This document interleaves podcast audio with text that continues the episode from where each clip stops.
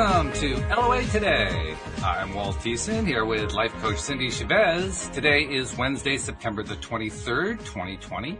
It's 4 p.m. New York time, and wherever you are in the world, thank you for joining us for another episode of LOA Today, your daily dose of happy. And Cindy, before the show, you and I were kind of joking about Daniel Mangana's money game, because you've been having the same experience I have. You manifest money and then you forget you're playing the game. I mean, it's almost embarrassing. You're like, oh, geez, I forgot I was doing that thing. Yeah, because, you know, it's the process is pretty simple. And so I took the action and then I got the result immediately. And then I never thought about it again. I was like, what? I just remembered it and said to you before the show, oh my goodness, I just remembered that I started to do the money game. I got a great result and then never thought about it again. Of course, I talked on the show about 3 different times that I had manifested the money and forgotten about it, including one time where I forgot about it and remembered during the show. And I've actually been journaling about this. Each time something happened or I took the next step, I was writing into a journal so I'd have a record of this thing. I thought that might actually, spur the memory. Yeah, fat chance of that. That wasn't working. So you look back at your journal, it's like September 1st, and then the next entry is like September 16th or something. Exactly, like, yeah. What happened? And that's what happens, because it's a game where you don't really know when stuff's going to happen. It happens when it happens. So, you have to kind of be alert. But, well, what's interesting about that? We were talking about this, too, is that I was joking that forgetting is sometimes a defense mechanism. Like if you forget that you had a court date or you forgot that you had a dental appointment, things that people are kind of dreading, or, oh, my goodness, I totally forgot I was supposed to be at jury duty yesterday. Sometimes, our brain just forgets those things that we really don't want to have. And sometimes part of us really is resistant towards having things that on the surface we would all say we wanted, like a soulmate or like more money or whatever. Part of us is really comfortable with playing it safe and just staying where we are now because we have survived this part already. Even if it's loneliness, or even if it's a job we say we hate, part of us is like, yeah, I hate it, but it's comfortable, it's familiar. And so, that could be. There's part of me, I guess, that just doesn't want to bring in loads and loads of cash. I know it's odd to say that, but I don't know. I guess it's familiarity with a pattern. We're familiar with the way things have been, so we just kind of stick to that pattern a little bit. But that's part of the reason for playing the game, to break the pattern, to kind of the way we're thinking and vibration. Like if you've ever changed jobs or changed something, where and then you get in the car and you drive right to the old whatever it was. Mm-hmm. Like some people will move house and then they leave work, in the first week that they've moved and they get on the interstate and they're headed right towards the old house. Like, wait, I don't live that way anymore. So, but you're right. It's just a pattern. It gets hardwired into our brain. And it takes a little time to break it sometimes. But now, interesting. Josie posted something in the live stream here. She says, and she's referring to the title that I put in for the show. She says, the title Lovely Magician made me think of the magician card in the tarot deck. She says, recently I've been thinking about the Major Arcana's connection to the hero's journey steps. That's it. Yes, it is. It is a hero's journey, the Major Arcana of the Tarot. It's, starts with the Fool. And, the Fool in the Tarot is sort of like, we think of fools as like court jesters, or maybe even worse, like, oh, well, this guy's a total fool. Mm-hmm. But really the way it shows up is the beginner. Yes. The person that's at the total beginning of the journey, right? Mm-hmm. And, sometimes, like the Fool, we do get, maybe we're overly optimistic or whatever. If you look at any movie out there that's, won an Oscar, all the Star Wars movies, they all follow that hero's journey, right? The hero sets out on a quest and then he runs into danger and, it's very formulaic, the hero's journey. But yes, the magician is right at the beginning of it. And I love that card. I love the tarot card, the magician, because what it says to me, if you look at the card, most of the decks show a magician with the elements on his table. And it always says to me, you have everything you need. Like you showed up here on the planet with everything you need to create whatever it is that you're meant to create. You've already got it. It's funny, too, that you mentioned Star Wars, because literally while you were talking about the hero and the hero's journey and all that, and you were specifically talking about what the fool is, I was thinking about Alec Guinness in the role of Obi-Wan Kenobi saying, who's the greater fool, the fool or the fool who follows him? Right, exactly. Yeah, we were talking about Star Wars right before the show. I must have had it on my brain. I was telling Walt a story about, I think it had something to do with when I was changing my name on my driver's license. But there was I had one piece of documentation that still had my other name on it. And I said to myself, you know, I can't remember if it was my car registration or what it was, but I was like, I needed something unusual. I needed a copy of some document. And I thought, this could really be a problem. I could be tied up at the DMV all day, but I am not going to allow that to happen. So I walked in and I said, I need a copy of the blah, blah, blah. And the guy said to me, oh, we can't do that for you here. You're going to have to take that over there and then get this and this. And he gave me this long list of things I was going to do. And I just waved my hand like across the air in front of him. Like the Jedi Knight that you are. Jedi, I just waved my hand and I said the same exact thing I said at the beginning. I waved my hand and I said, I need a copy of the blah, blah, blah. And he said, oh, okay, I can do that for you. Just go right here. And I was in and out in like 10 minutes and my jaw dropped. I was like, it works. It really works. The Jedi mind trick works. I love that story. That's fabulous. Yeah, it was pretty fun. I should do it more often, just like I should play the money game more often, right? Yeah, no kidding. I gave my intention for $20 and I think 300 and something just showed up out of the blue the next day and then I forgot about it. And that was like 2 weeks ago. See, I could be up to like the tens of thousands by now. You could be, yeah. Oh, that's funny. I love it. Well, we've gotten ourselves off to a very high vibration start. So that's good because we're going to be dealing with subject matter today that you wrote. That's what's so cool. I mean, we're actually we have a history of doing books here on the Wednesday podcast. Yeah. But this is the first time we've done your book. And that's different. That's a nice feeling. It is. You know, I was thinking about it right before the show that I have gone to several readings for when, you know, like David Sedaris, I went to his reading. He's a writer that writes just hysterically funny essays. And he was at the local bookstore, you know, maybe, I don't know, a few years back. And I went and he read an essay from his book. And it was really exciting. And I thought to myself, I don't think I've ever read anything. Any of my books, I don't think I've ever read any of them in public. So this is kind of fun. So it's going to feel weird. I'm used to reading Neville. You know? Yeah, right. And well, I can tell you right off the bat, I'm probably not going to quote from the Christian Bible at all. That's okay. We won't hold that against you. That's fine. But yeah, this is going to be really good. We are, of course, talking about her book, The Lovely Magician's Guide to Soulmate Success. And if you have the LOA Today app, you can follow along because it's built right into the app in the goodies section. Just go to either the App Store on the iPhone or to the Play Store on Android phones, and you can do a search for LOA Today podcast player if you haven't already done this and download. And there it is. It'll be right there ready for you to watch and kind of play along with us as we do the book that Cindy wrote in 2016. So let's get a little history on this, first of all. What was the impetus behind this, if you remember? And by the way, I should read the whole title. The full title, including the subtitle, is The Lovely Magician's Guide to Soulmate Success, Using the Law of Attraction to Prepare Yourself for a Magical Soulmate Relationship by Cindy Chavez. So what was the impetus? The impetus was the recognition that, because being a relationship coach, a lot of people would come to me because they wanted to find a relationship. And obviously, a lot of times, maybe all of the time, I don't know, people hire coaches because they haven't gotten the result that they want. Sure. Right? And that doesn't mean that they've struggled forever. Like a lot of people I know will hire a coach right away because they've made a decision, right? Mm-hmm. They're like, I want to have a relationship. I'm going to hire a coach. So, because it's part of their strategy.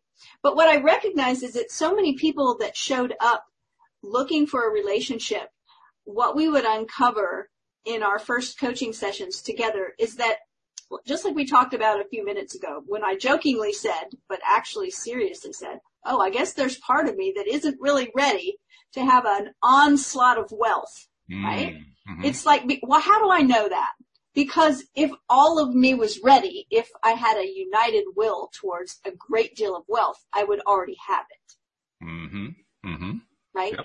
So anything that we say we want, and probably a good part of us wants it, but we don't have yet, it's because some part of us is resistant to it. Some part of us is, I'm making air quotes, but isn't ready, right? Mm-hmm. As if you were ready, you would have it. So I decided that law of attraction was a great tool to understand and recognize, to use to get someone ready. Because see, once you're really ready, it's just going to show up. Mm-hmm. Mm-hmm. Yep. Once you're really, really ready for it. And so that was really the impetus of it, is just I wanted to write something that was not a, this is the other thing, is I recognize that a lot of times when somebody wants something, sometimes we're willing to get a stack of books from the library or order, a 500-page book from Amazon or something and really dig in and learn it all. But a lot of times in situations like this, we feel a little bit desperate, like we want it to happen now, and we just want a quick jumpstart, some guidelines for what can I do next that would push me in that direction a little bit. Right. And so that's why it's the lovely magician, which the lovely magician is everyone. I see everyone as a lovely magician. They are able to create the reality they want. They just need to have a few tools and just recognize the tools they have. And so it was that I wanted to create a guide. That's why it's the Lovely Magician's Guide. It's not like encyclopedic knowledge. It's just like, well, here's a quick start guide to get you on your way. Yeah. So I'm glad that you mentioned the thought process behind the title, because when I saw Lovely Magician's Guide, and the word lovely is the word love, and I thought, I'll bet you there's some very deliberate thought that went in there. So I'm glad to hear you actually kind of confirm that. Yeah. So, that's where it came from. That was the impetus behind it. It's dedicated to you, lovely magician, and prefaced with a quote that one of my very favorite quotes from Sue Monk Kidd, that said, if someone should ask me, what does the soul do? I would say it does two things. It loves and it creates. Those are its primary acts. Yeah, that's really good. And when I think about people who say, if you think about it, so many people will tell you, if you ask them this question, like, what feeds your soul? Mm. They often will come up with an answer that's like gardening. Mm-hmm. Sure. Right? Or I love to paint. Or mm-hmm. It's like often some creative act. Yeah. Right? And so two things that the soul does, love and create. And we've all got a soul, as far as I know. There may be one or two that I'm questionable. I was waiting for that other shoe to drop. Oh, that's great. But so we all have the ability to love and to create. And talking about soulmates, and we'll get into that, because I might not have the same definition of soulmate as everyone, but we'll get there. Well, first, before we get started, I want to thank you for something, because you have 12 chapters in this book. And the thing I want to thank you for, because I had to take the book and get it into the app, which takes quite a bit of work to do that. So I was becoming somewhat familiar with what you wrote. And the thing I really appreciate is your pith. You are very pithy, very concise in the way you write. Yet Neville, God love him, he could go on and on and on saying the same thing 5,000 different ways, which is great, but it's so much nicer to just hear someone say, bang, there it is. You're there. Well, I was just telling somebody this morning, because, I talk about this once in a while, and we talked about the tarot card already on the show. I am a card reader, and there's an oracle called the Lenormand Oracle, which not a lot of people are not familiar with it the way they are with tarot. Like everybody knows, tarot cards. But the Lenormand is very blunt and direct, as opposed to the tarot, which can be very esoteric and deep and, have all this layers and layers of meaning. The Lenormand deck is just shoots straight. And it's my favorite one. So when you said that, I was like, okay, I like to be direct and to the point. So Well, congratulations. You succeeded admirably, which is appropriate because your first chapter is called Success. Success. So we start with a quote from Alexander Graham Bell. Before anything else, preparation is the key to success. We increase the likelihood of our success by being ready and willing to be successful and doing everything we can to start from a place of being well prepared. If you have a desire for a relationship that could be described as a soulmate relationship, then I guarantee there are many soulmates out there for you. The purpose of this little guide is to help you set yourself up for soulmate success. It may sound very elementary to say that we need to be ready and willing to be successful, but remember our lizard brain, the part of our brain that's very concerned about our survival, does not like change of any kind, even if that change is something better. Being ready and being willing are huge steps towards experiencing the relationship you know you desire. Here's the good news. By virtue of your being a human being, you are also a powerful creator. The ability to create our experience is the magic intrinsic in our humanity. We're always creating our reality, even when we're not aware of it. Our thoughts and feelings are comprised of vibrations, and they always attract a matching vibration. This is sometimes referred to as the law of attraction. So the first and foremost task in the quest for a soulmate relationship is being open, willing, and ready to be a soulmate yourself, and recognizing the magic within you to create this experience. First, let's talk about the whole idea of soulmates, just to be sure that a soulmate relationship is what you are looking for. All right. Then we quote from a really beautiful book by Marianne Williamson. And I believe the title of the book is actually called The Holy Relationship. But Marianne Williamson says, in The Holy Relationship, it's understood that we will all have unhealed places and that healing is the purpose of our being with another person. All right. I'm going to interject. Pardon? I have to just say, I'm glad you pointed out that's a quote because it's something I have to fix in the app. It's set aside as a special quote. I've got it as like a regular paragraph, so I got to fix that.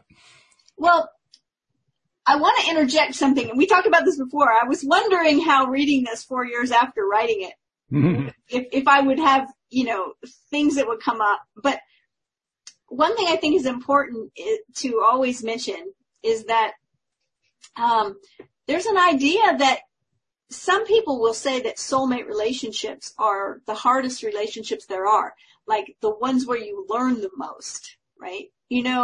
That's kind of code, right? The code. There's an acronym of an AFGO. It's another effing growth opportunity. Oh, right? Okay. AFGO, right? So sometimes when we say, "Oh, I grew so much," that's kind of code for, man, this really sucked, right? There was a lot of personal growth opportunities happening. But one thing I want to be sure of is that I always communicate, and that is that, yes, all of our relationships contain growth opportunities, but that never means that you should stay in a relationship where abuse is present, right? And sometimes people take things to extremes. So they're like, well, I'm supposed to be in this relationship. It's my soulmate.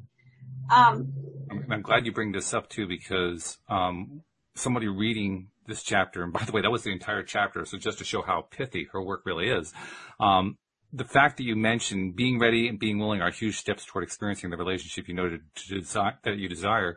Well, a lot of people can read that and say, but I am willing. I am ready. What are you talking about? Why is that so important? Yeah. Well, I think it's so important because part of us may not really be ready, right? Like every time we make a big change in our life, we experience loss. So I may have a little apartment and then I move to a big house and the big house is so much better, but I've still just lost the little apartment. And there will be little things I appreciated about it that I miss or whatever. And again, it's that lizard brain that's very comfortable with the way things are. So the soulmate relationship, there are so many different definitions of what that really means. Well, let's address that. What are some of the ways we can talk about? Well, what is a soulmate relationship? Some people automatically assume that what that means is that everything's perfect, right? Like that when people fall in love, I use that phrase with the quotes around it, because I think anyone that's had that experience knows that feeling where you suddenly, your brain is producing lots of phenethylamine, and you don't need to eat or sleep anymore. Like, suddenly, like you're just on cloud nine. You are having the time of your life, and you feel so great, and everything is perfect, and everything looks rosy, and you start seeing the world through rose-colored glasses. And so everyone loves that experience. It feels wonderful. Mm-hmm. And a lot of times when people say soulmate relationship, that's what they imagine. Or they say soulmate relationship, and they have maybe a belief system that incorporates reincarnation and what we talk about when we use terms like soul group or soul family. So some people think that we continually reincarnate along with a certain group of others, and that we show up differently in each incarnation in their lives. So that could be a soulmate relationship. Other times people think that the soulmate relationship, I've heard people say before, like, are you really sure you want a soulmate relationship? Because that's the relationship that is going to try you. It is going to push your edges. It is going to cause more growth than you've ever had. And that's why I mentioned the abuse, right? Is that, okay. So there are lots of ways people throw that term out there, and then it's like, well, what do you really mean by that? Yeah. And what I mean by that may be different than what other people mean.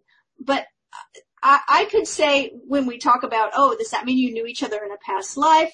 Yeah, if you believe in reincarnation and you believe in that fits in your, belief system, then sure, that could be possible. When I talk about it, that doesn't really matter, because my main definition, whether you believe that part or not, which is fine with me, is that you are compatible and that you have great chemistry. So in other words, you're a fit. Mm-hmm. You're a match. Yeah. There's mutual respect. There's love. There's joy. There's happiness. There's fun. There's a spiritual connection, and that you're a match for each other. Mm-hmm. Yeah. And so, we all have growing to do. And so, yes, even the most compatible relationships will have moments of growth, growth opportunities. Lots of them, actually. Right? But they should never be abusive.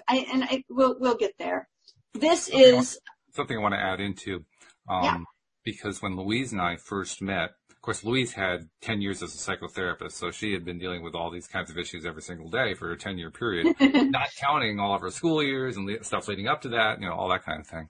I had been doing work on myself kind of sporadically, more out of desperation than anything else, because I wasn't having any romantic relationships. But nevertheless, I was doing some work. So we'd actually done quite a bit of work on ourselves before we met. And very, very early, like I'm going to say within the first month that we were together, we both agreed we really didn't want to have fallen in love. In fact, we really didn't. What we like to say is we grow in love. Yes. Right? Falling. And that word falling, right, it implies that you like completely lost control. And that's probably why the word gets used, because we all have that sense of like, what am I doing? This is out of my control. Yep. I always used to tell, I mentor a lot of women that are younger than I am, right? And it's like one of the things I joke with them about sometimes, but there's also a serious part of it, is what I call the chemical cloud. And that's oxytocin and phenylethylamine and all these other brain chemicals you make that just put you off in la, la, la, la, la, la. And in that place, it's very easy to overlook certain things that should be setting off some alarm bells and red flags. Absolutely. But we don't want, sometimes, there's a joke that's, there's only two red flags, the ones you see and the ones you ignore. Oh, no. Oh, yes. We actually see most of them. Sometimes we turn our head the other way. Well, if so you're going to that fall in love place, that's where you're going to tend to ignore them. That's a really great point to make, because it's so easy to ignore them. You know, oh, well, that's all going to be, we'll just gloss over that. That's going to work out okay. Yeah. So this is, this really loud traffic outside my corner. Well, as soon as he learned that we weren't going to talk about falling in love, he was done. You know? Somebody just peeled out. They're like, later. So this picture of connection comes from a Celtic tradition. This next part is called Anam Cara, and it is an idea that translates to soul friendship. So here we go with a soulmate, right? It's like a soul connection. And if you've ever met someone that just you felt like you knew them already, or I didn't talk about this, I don't think I think I got word this after maybe I talked to you last week, but that my very closest high school friend passed away last week. And the thing about this friend was that in our adult lives, sometimes we go years without talking to each other. And the second we get on the phone, it was just like yesterday. It was like no time had passed. And I actually have quite a few friends in my life that have that quality. And I think that's this quality, this kind of soul connection. So remember that in this book, we're talking about a romantic connection. Most of my clients are heterosexual women, but a soul connection transcends all of that. You can have a soul connection with anyone and, you know, any kind of friendship. So it's just one of the most beautiful pictures of soul connection I've heard. It's described in an ancient Celtic vow called Anam Cara, which translates to soul friendship. Anam Cara was a meeting of two souls that was considered destiny, a sweet connection that served to awaken each to the soul's journey.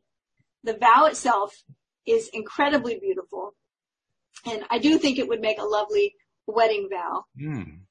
And this is what it says. It says, I honor your path. I drink from your well. I bring an unprotected heart to our meeting place. I hold no cherished outcome. I will not negotiate by withholding. I am not subject to disappointment. Beautiful. The idea of a soul relationship that serves to awaken each party to their soul's journey sounds romantic, and of course it is. However, we must also remember that our soul's growth often comes in ways that can be uncomfortable as well. Your soulmate will be someone who has the privilege of enjoying incredible happiness with you, and also be there with you in times of stress and sorrow. All relationships experience growing pains and the stresses of life. Our soulmate relationships sometimes experience these in a deep way, but the stresses of life can also serve to make them stronger and deeper. There's a beautiful Swedish proverb that says, shared joy is doubled joy, shared sorrow is half a sorrow. I think that describes a soulmate relationship in such a lovely way. I've heard it said that your soulmate is the one that can always push all of your buttons. I'm not sure I would quite put it that way, but I will say that I believe the biggest, brightest mirrors we have are our most intimate relationships, and there's no relationship more intimate than a soulmate relationship. Yeah, actually, I try to go out of my way not to push the buttons because they're so evident, it's so obvious. So, and here's where I deal with that again. So just because soulmate relationships will no doubt experience growing pains at times, this is due to the fact that when we're open to each other in a deep and intimate way, we become vulnerable. And when we are vulnerable, we can get hurt. The growing pains I'm speaking of have absolutely nothing to do with anything resembling abuse. Physical, emotional, and mental abuse are not factors in any healthy relationship. Absolutely. Your soulmate relationships, both platonic and romantic, will be built on mutual love, trust, and respect. Your desire for a deep and intimate soulmate relationship confirms that there are such souls desiring you too. It's always true that what you seek is seeking you. And I quote Deepak Chopra, there are no missing pieces in the universe. I don't know if I talk about this further in the book, but I was talking about it yesterday with somebody that I was coaching around relationship. The idea that was the big thing that happened with the Tom Cruise movie, Jerry Maguire. It got quoted over and over as, "You complete me. You complete me." Yeah. And, everybody just fell in love with, two lines from that movie. "You complete me," and "you have me at hello." And what I teach is that you are complete already. Yes. I do not need my husband to complete me. I am a whole person. All by myself, I'm whole. And he also is whole. And the two of us are not the other's half. You hear somebody say, "my better half," "my other half." I understand that that is a term of endearment, and it's meant to be very sweet, and that's fine. But the truth is, we are each a half of a couple. Yes, exactly. Right? Exactly. The two of us together make a whole couple, but individually we are whole. And so when we go through these growth processes in our relationships, friendships, relationships, any kind of relationship can help us grow, we're moving towards our own wholeness. I'm not sure that you would go this far, but the way I would go at it is by saying, if I find myself in the spot, in the place of saying, "you complete me," I would treat that as a warning flag about me. That yes. I have some hole that I perceive in myself. Yes. Only be filled by my partner. And boy, oh boy, right. You're just setting yourself up when you do that one. And sometimes, sometimes that can happen when we don't want to do the work on ourselves. We just want someone else to provide that part, right? Work is painful. It's difficult. It is. And it's work. And the thing is that that's never, it's kind of like a stopgap measure. It doesn't work. It doesn't work. And it won't, someone else can't provide you with your own wholeness. That's right. Right? Yeah. So, all right. So this next section, is called magic. And I use a quote from Nora Roberts that says, "Love and magic have a great deal in common. They enrich the soul, delight the heart, and they both take practice." So if you are my client or one of my group members or readers, you already know, or podcast listeners, right? You already know,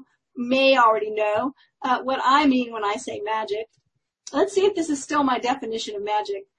The successful result of any conscious action taken to bring something from the metaphysical realm, the realm of wishes, dreams, hopes, ideas, plans, brainstorms, into the material, physical realm.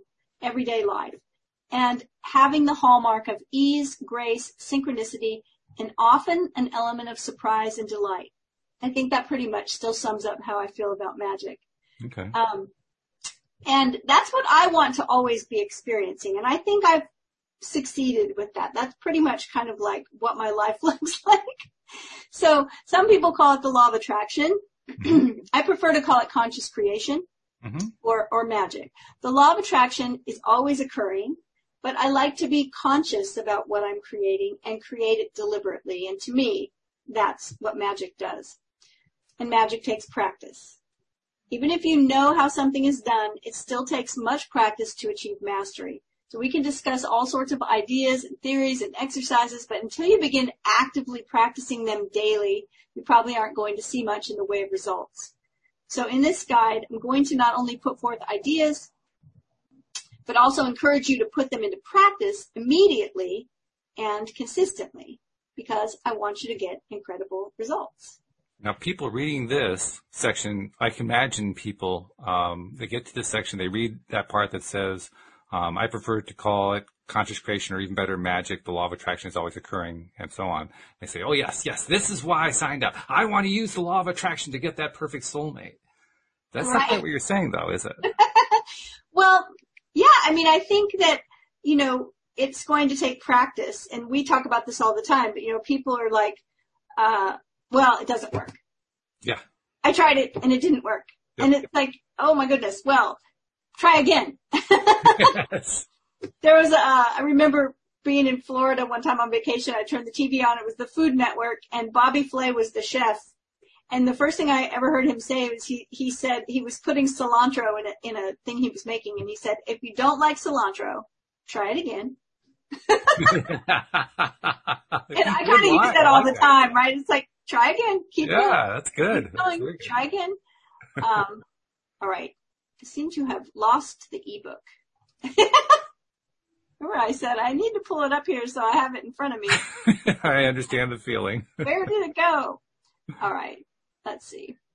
So we were on the section of magic. I really like this next section, and I can tell you that in between the time I wrote this and today, right in between, a couple of years ago, I got married, and I actually put this part into action. So a few years ago, I was invited to a wedding, and the wedding itself and the party that followed were incredibly lovely. A gorgeous bride, a handsome groom, adorable flower girls, beautiful flowers, the whole shebang, and it was really, really, truly lovely. There was something that made the wedding incredibly special to me. The groom was my client. And arriving at the wedding, I felt like I was walking on air because my client and his beautiful bride were very happy. But there was one little detail in this particular wedding that thrilled me. And this one little twist excited me so much that I wrote a blog post about it when I got home from the reception at like 2 a.m. because I was so excited. The little twist that had my heart aflutter was this. Instead of the classic wedding vows that began with something like, I, Mark Anthony, take you, Cleopatra. And my client was not named Mark Anthony. I just decided to change the names. These two changed their wedding vow to say, I, Mark Anthony, receive you, Cleopatra. That's a nice phrase. And it just hit me so hard because I just think it's a stunning edit, right? It spoke to me big time about those of us who want a soulmate relationship. We have to be open to receive one. Mm. And anyone that's studied, classic law of attraction kind of work will hear this over and over. Ask and what? Receive. Mm-hmm. It's two separate things. Yeah. We can ask all day, but we also have to be ready to receive. So I thought this was beautiful. And when I got married in November of 2018, it's the one thing I asked my rabbi to do is if he would use receive instead of take. Mm-hmm. Instead of I take you, I receive you. And so I think it's beautiful. So it is beautiful. And I will add to it that the fact that you included this bit about the wedding vows in a story about acquiring a soulmate, and you did it 2 years before you acquired your soulmate and used the same concept that you described. First of all, I can't think of a better description of how the law of attraction works. You demonstrated it admirably. And second of all, I love the fact that, like you say, you focused on receiving. I mean, this is pure Neville Goddard. Right. All these Neville books we talked about. What is it? He always assumed the feeling of the wish fulfilled. That's what receiving is. Correct. Yeah. Very, very true. And it is exciting to read this now and realize, oh my goodness, look what happened. You did it. Oh my God. So, my lovely magician, this is the very first thing that needs to be attended to if you're really and truly wanting a soulmate relationship. You must be open to receive one. So, being open. How do you know if you're open or not? First, the fact that you are listening to this little guide or reading this little guide today tells me you're willing to be open. The hallmarks, I wrote this for women, so this part is speaking to women, but the hallmarks of a woman who is open are peace, happiness, trust in herself, trust in the universe. She feels comfortable in her own skin. She is confident. Because when we're not open, we tend to be defensive, worried, fearful. We find it very hard to trust. So how do we become open? First, we choose to be, right? We make that decision. I know it sounds really simple, but everything always begins with a choice, which starts with an intention, which starts with a desire. And you're reading this because of your desire. So you don't have to open up all at once. That as you begin to love yourself, you will begin to open.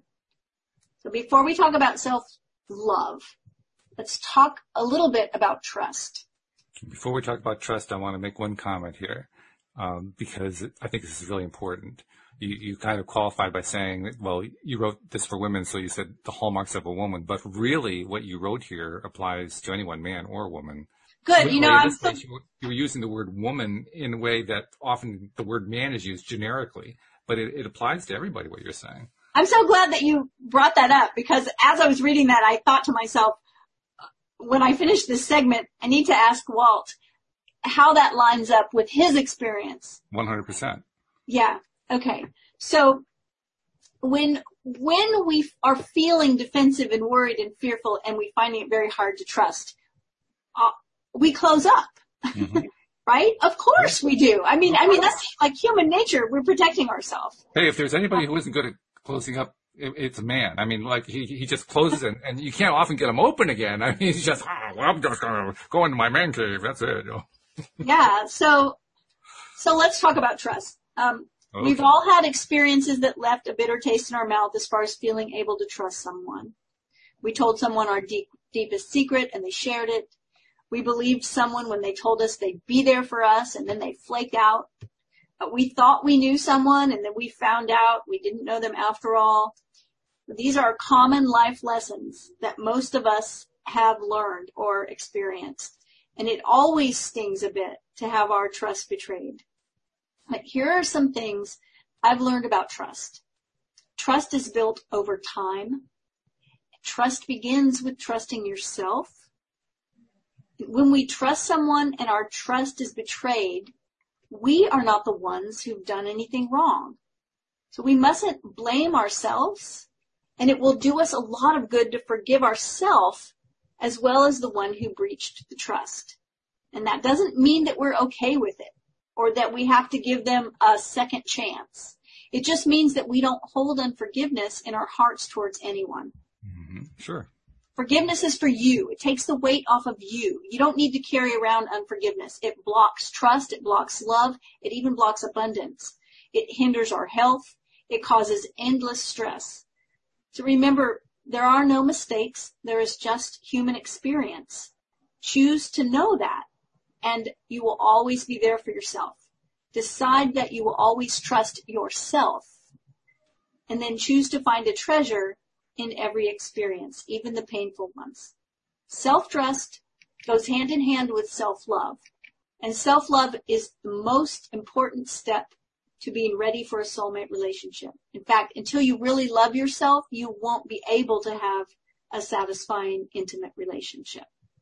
I love this, especially the part about forgiveness is for you. That was a lesson I didn't really learn clearly. I mean, I kind of knew it on sort of like a subconscious level, but I didn't consciously get it in a tight phrase until about, 5 or 6 years after Louise and I married. And I think she's the one who pointed it out to me. And I thought, oh my God, of course, but why didn't I get that before? Why didn't I understand that before? Because so many of us think that if we forgive someone, we're letting them off the hook. We're saying it's okay. Yeah. And that's not it at all. It's that carrying unforgiveness is a really heavy weight to carry. It is. And so when we forgive them, we're just letting ourselves off the hook from having to carry this burden. Yeah. Yeah. It's just something we don't have to carry anymore. And you know, like it says here, it doesn't mean we have to let them, open ourselves up for them to do whatever they did again. Right? Absolutely not. No. But we just want to trust ourselves. It is the ultimate statement of trusting yourself. Because the only way you can truly forgive is to let go of whatever that thing was that you were kind of hanging on to, that load you were talking about. You got to let go of the load, and otherwise you can't really forgive. Exactly. All right. So this section is called the love affair. Most of us also want a fairy tale, but it never turns out that way, does it? No. Because people are not perfect. This is a quote from a client. She said, most of us also want a fairy tale, but it doesn't turn out that way, does it? People are not perfect. And I listened as my client wondered aloud to me, and I was reminded of a question that a reader emailed me that echoed a similar thought. They asked me, does true love really exist, or is it just a fairy tale? Ah, the fairy tale love affair, the one we all want, that perfect, shiny, sparkly, romantic relationship that suddenly makes our whole life easy and perfect, the one where the birds are chirping and the bees are singing and the flowers are blooming and the poison apple. Wait, what? What poison apple? Oh, that poison apple. Yes, the one in the fairy tale. Along with the wicked witches, evil stepsisters, malevolent queens, scary talking trees, flying monkeys, and all manner of frightening villains and dangerous fire-breathing circumstances.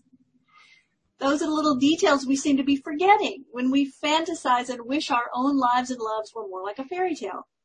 Within the confines of our imagination, within the covers of an enchanted book, it seems easier to remember and focus on the sparkly, shining deliciousness of dancing at midnight at the fairy ball and being swept off our feet by Prince Perfect. How easily we forget the poisoned apples and flying monkeys. Life is full of experiences, some of them uncomfortable. Even when we've found the most wonderful relationship possible, life still happens. Sure does. Soulmates aren't perfect. They're real. And soulmate relationships aren't perfect. They're real. But they are, or they can be, shiny, sparkly, and romantic. So your prince or your princess, also known as your soulmate, won't be perfect, but will be perfect for you. And even if the one you are with right now seems anything but perfect for you, that can change. In fact, when we change, everything changes. So I want to show you a few small changes that you can make that will create a world of difference, whether you are already in a relationship or still looking for your soulmate. And an important note here is that even though one of the magical parts of the fairy tale is often the idea of being rescued by Prince Perfect, you really only need rescuing if you were a victim. And I know you don't want to be a victim, right? Right? I love that you put that in. So how can we have the sparkly, shiny, dreamy, romantic part? When will it show up for us? When we learn how to love ourselves first. Loving ourselves is the first love affair that has to happen. We have to recognize that we are our own soulmate first. This is the single most important thing we can do to change our entire life experience for the better. We hear it so often that it's become a cliche, love yourself. But so often we don't know how to do it. It starts with intention, loving intention, and commitment. If you can't make a commitment to fully love and accept yourself, it will be impossible for you to make that commitment to someone else. This should be underlined 3 times, by the way. Get that highlighter out. Yeah. And because of the law of attraction, no one will be able to love you unconditionally and accept you as you are and fully commit to you if you can't do that for yourself. The world can't give you anything that you aren't willing to give yourself. It's that simple. So decide today that you will make a loving intention and a strong commitment to love yourself fully and completely. Accept yourself just as you are. Choose to love every single thing about yourself with true unconditional love. You may want to employ a self-love mantra or affirmation, such as, I deeply love and accept myself just as I am. The note, self-love is not the same thing as self-care. So even if you're a pro at having me time and taking care of yourself with things like manicures and pedicures and massages and taking your vitamins, are you doing these things with a loving intention or because you think you should? What about when you're feeling down or angry or flustered? Do you judge yourself for those feelings or do you love yourself through it? What about those critical thoughts that pop up? Do you listen to them? Those critical thoughts that accuse you of being lazy or of spending too much money or of not making enough money or of being ugly or fat or too skinny or need I say more? The list of self-critical thoughts and self-talk can be seemingly endless, especially in a world that encourages us to constantly compare ourselves to everyone else. Being critical of yourself or of anyone else is a big red flag that your self-love is in need of some strengthening.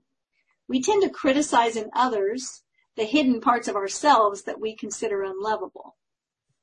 Before the record, lovely magician, you are worthy of love and affection and abundance and joy and vibrant health and a soulmate and anything else you desire. Without changing one thing about yourself, you are worthy. It's totally natural to want to improve ourselves and our relationships, to expand our horizons, create new things, up-level our life. But none of those things create your worth. You are already worthy of the best life has to offer. You are already worthy of great love. You can choose today to love everything you are, even the parts of you that you haven't loved in the past. Love is an action and a choice. I like to think of the way we bathe and dress a baby. We aren't expecting anything from them. And we do these daily caring tasks with a loving intention. No criticism, just pure love. Make a decision now that as often as you think of it, you'll give yourself care with a loving intention. Care for yourself with love the way you might cuddle a pet or water a favorite plant or sing to a baby. Get a drink of pure water with an intention of self-love. Take yourself on a date, to an art museum, or for a walk in the park. Put on a special outfit or some good perfume as a ritual of love and adoration. Treat yourself like the princess in the fairy tale. Mirror work is another very powerful way to work on our self-love. Look into the mirror, into your own eyes, and tell yourself, I love you. There's nothing too good for you. It might feel awkward at first, but soon it will become easier as your self-love grows and becomes stronger. Walt knows all about the awkwardness. Oh, yes. This is a powerful way to let your subconscious know that you're worthy of love and of the best life has to offer. When we become willing to fall in love with ourselves, we are ready to begin being more open. We must be willing to see each other and ourselves through that magic mirror, the one that reflects our own shortcomings and flaws without judgment and lovingly supports us in bettering them. Our intimate relationships are the brightest mirror we have to show us where we are in the realm of self-love. Remember, the world cannot give us anything we aren't willing to give ourselves. When we decide to love ourselves, it will be easy to create strong boundaries and stop accepting poison apples. When we love ourselves, we won't accept invitations to drama or conflict, and we will never tolerate physical, verbal, or emotional abuse. There may be some scary talking trees and flying monkeys in our life journey, and we can decide that we will focus on the good, the loving, the eternal. The elements along the way that are uncomfortable are there to help us learn love and compassion, to help us recognize the wounds that need healing. If we didn't have wounds, we would never get triggered. So those things are there to help us support each other in growing and reaching our full potential. Real relationships are not perfect. They're real. We don't need rescuing. We can choose to make decisions based on love instead of fear. And when we enjoy each moment and experience life fully, knowing that the power of love exists right now, in this present moment, we will experience magic. When we live in this way, we will recognize that true love is real and soulmates exist here in our present reality and not in a fairy tale. That was a strong chapter, a really, really strong chapter. It's got a number of points that I want to bring us back to. The first one being, you are already worthy. I mean, we don't hear that one very often. Yeah. But, you know, as a result, we end up kind of assuming that we're not. And I know you wrote this primarily for women, but I think that's true for everybody. We all grow up in this world feeling on some level that we're not worthy. It really is helpful on a large scale to be told, yeah, you are already worthy just because of who you are. You know, there's a concept, and you just said a minute ago, like, we don't hear this very often, and I don't think we talk about this very often that's connected to that, and that is the concept of deserve. Mm. I had people tell me when I was getting my divorce after a very long and abusive marriage, people would say things to me like, you deserve better than that. Mm-hmm. And I know what they meant, right? Yeah. I know it was a compliment to me, but what they really meant was that they thought I was worthy of a good life. Right. I mean, it was a very nice thing to say, but there's a difference. And we get caught up, especially as kids, right? We get told, if you're a good little boy, Walt, Santa will bring you a bike or whatever we get told, right? And yep. We grow up, and then our parents may tell us things like, you know, if you get good grades, we'll do this for you or that for you. You know, if you fail that exam, you're not leaving the house for a week, right? Why? It's all around deserve. Do we deserve something good? If we're good little girls, then we get a present, right? If we deserve it. And we grow up with that concept of deserve, and it really doesn't fit real life. No. Because here's what happens. If we think we deserve something but we don't get it, like say we work really hard for some promotion and we get passed over and someone else gets it. Well, then we just feel bitter and angry and resentful that we deserved it, right? Mm-hmm. And what about, on the other hand, what about if we know we didn't really work too hard and then we get the promotion? Then we may feel guilty. That's even worse. Feel like I really didn't deserve it. And, you know, in that case, when you hear about, sometimes people will be like, I can't get ahead.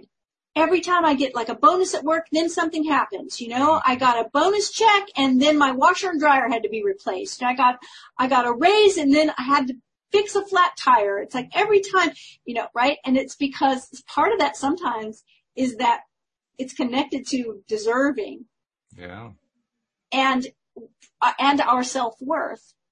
And if we'll recognize that this doesn't have anything to do with us earning anything, it doesn't have to do with whether we deserve something or not. We're all worthy. We're all worthy of great love. We're all worthy of happiness. We're worthy of those things. And we're worthy to take care of ourselves at a level of that's intended with love. You know, I think about if I'm not a cat person, right? Sorry, cat lovers. I think they're gorgeous, but I'm more of a dog person. But if I were to watch my neighbor's cat, you know, I could watch their cat. I could feed the cat, water the cat, make sure the cat had everything it needed, but I wouldn't do it like they do it. Sure. Because they love that cat. Right. Right. And it's like, same with me. I could leave my dog with you and I'm sure you'd make sure that it got water and food and it got petted and got everything it needed, but not the way I would, because, right? We need to love ourselves with that kind of intention. Yes. We need to take care of ourselves, feed ourselves good food, drink pure water, you know, respect ourselves. Don't let people take advantage of us. Why? Because we love ourselves. Mm-hmm. Mm-hmm. Strong boundaries. Those kind of things. We're all worthy. You don't have to wait to get there. You don't have to do more personal growth work to be worthy of a relationship. You're there already. Just recognize that you're worthy of it. I also like that you added the word magic to the words mirror work, magic mirror work. I like that a lot. We talked about the mirror work a lot. But I always think of the magic mirror in the fairy tales, right? Here's the wicked queen looks into the mirror and says, mirror, mirror on the wall. Who's the fairest of them all? Yeah. You are, the mirror says. It's you. If we could just look into that mirror with the confidence of knowing that we're loved by that face in the mirror. It has an effect on our, what's called mirror neurons. Yes. That's the part of our brain that if you eat a lemon and you make a sour face, I'm going to make the same face watching you because my brain empathizes with that. So when we start looking into our own eyes and giving ourselves an encouraging message and love and appreciation, that part of our brain starts to agree and say, okay, I am worthy. And I also wanted to point out that the mirror is also a metaphor for what Neville calls the you pushed out phenomenon, a phrase that kind of gets distorted by many people who follow him. But really, he was talking about the world mirroring you. And so, again, that's the mirror analogy coming in again. Yeah, it's just you. Right. It's all just you. Also, I wanted to put the emphasis again on no abuse. Abuse is not a part of any of this stuff, which is obviously very key to your particular presentation of this as an author, because you had experienced that in your own life. But there are a lot of people who experience abuse, and they tend to often kind of wash it aside a little bit. Like, yeah, but, you know, we're working things out, and it's like this long list of things, right? Right. Yeah. It's important to remember that you wouldn't let your new neighbor come over and say mean things to your dog. Right. Or call your kid names, right? You'd be like, get out. Yes. So that's because you love and respect and want to protect your child and your dog. Well, you should love yourself with that same kind of love where you don't accept that kind of abusive treatment. And then finally, I also wanted to point out what you said, that we don't need rescuing. No, we don't. That's really huge right there. That's huge. Talk about that for a minute, because we're actually a little bit over, but that deserves a minute.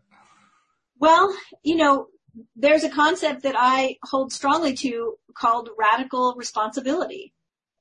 And what that means is that I take responsibility for my experience of life. And that doesn't mean I can take responsibility for somebody else's behavior, right? If somebody, I don't know, drives their car into my house or something, you know, and I say, well, I take responsibility, that doesn't mean it's my fault it happened. Right. Right? But it means, okay, I'm experiencing this in a certain way, and it's my responsibility to experience it how I want to and to take care of it in the way that I think it should be taken care of. And so it's not an energy of blame. It's an energy of responsibility. And as soon as I start blaming, now I'm a victim.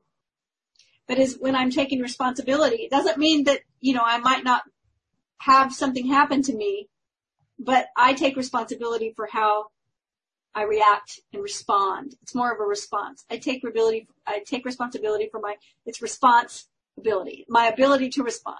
That's fabulous. Yeah, I'm not a victim. Regardless of what happens to me, I can choose to either experiencing it as being victimized or just take responsibility for what happens next. Well, unlike with Neville Goddard, we've flown through about 2/3 of your book, which shows just how pithy it really is. I mean, you just really squeezed it down to the essence in a beautiful way. Yeah. So, but that'll give us more to talk about next week. We will talk about the rest of it next week. Yeah. Send us your comments and your questions, too, because if you're looking for a soulmate, I want to help. That's why we built it into the app that you can ask questions. So use the same question form that you would use for the stream or Psychic Rita or Louie or Amy or, you know, Linda or anybody else. Use it to send the questions into Cindy, because let me tell you, if you want a relationship coach to ask questions of, you can't do any better than the one that's sitting right here. Thank you. Absolutely true. That's fact. I know that for sure. So thank you for sharing the book and reading it. This is, how do you feel the first time reading your own book? It's been fun. Good. Good. Yeah. Well, trying to hold back, you know, and not add a bunch of extraneous. Yeah. Like, no, I edited this book already once. Yeah. That's good though. Okay. Well, you know, I don't remember who it was who said it, but I remember reading somebody one time saying, when you write a book, and you write, I don't know if this is your first one, but when you write your first book, and then you go back and look at it later on, you realize how much you grew beyond what you wrote there, but that doesn't take anything away from what you wrote in the book. Right. That's what I was curious about. I was like, I wonder if I'll have any real big ahas that I should put in there. Exactly. Yeah. Well, it happens, but that's okay. The substance is great so far. So I'm looking forward to carrying on the conversation next week. Me too. In the meantime, have a great week. Thank you so much for sharing everything. Thank you to the live stream, and especially thank you to podcast listeners as well. We'll see you all next time here on LOA Today. Goodbye, everybody. Bye, everyone.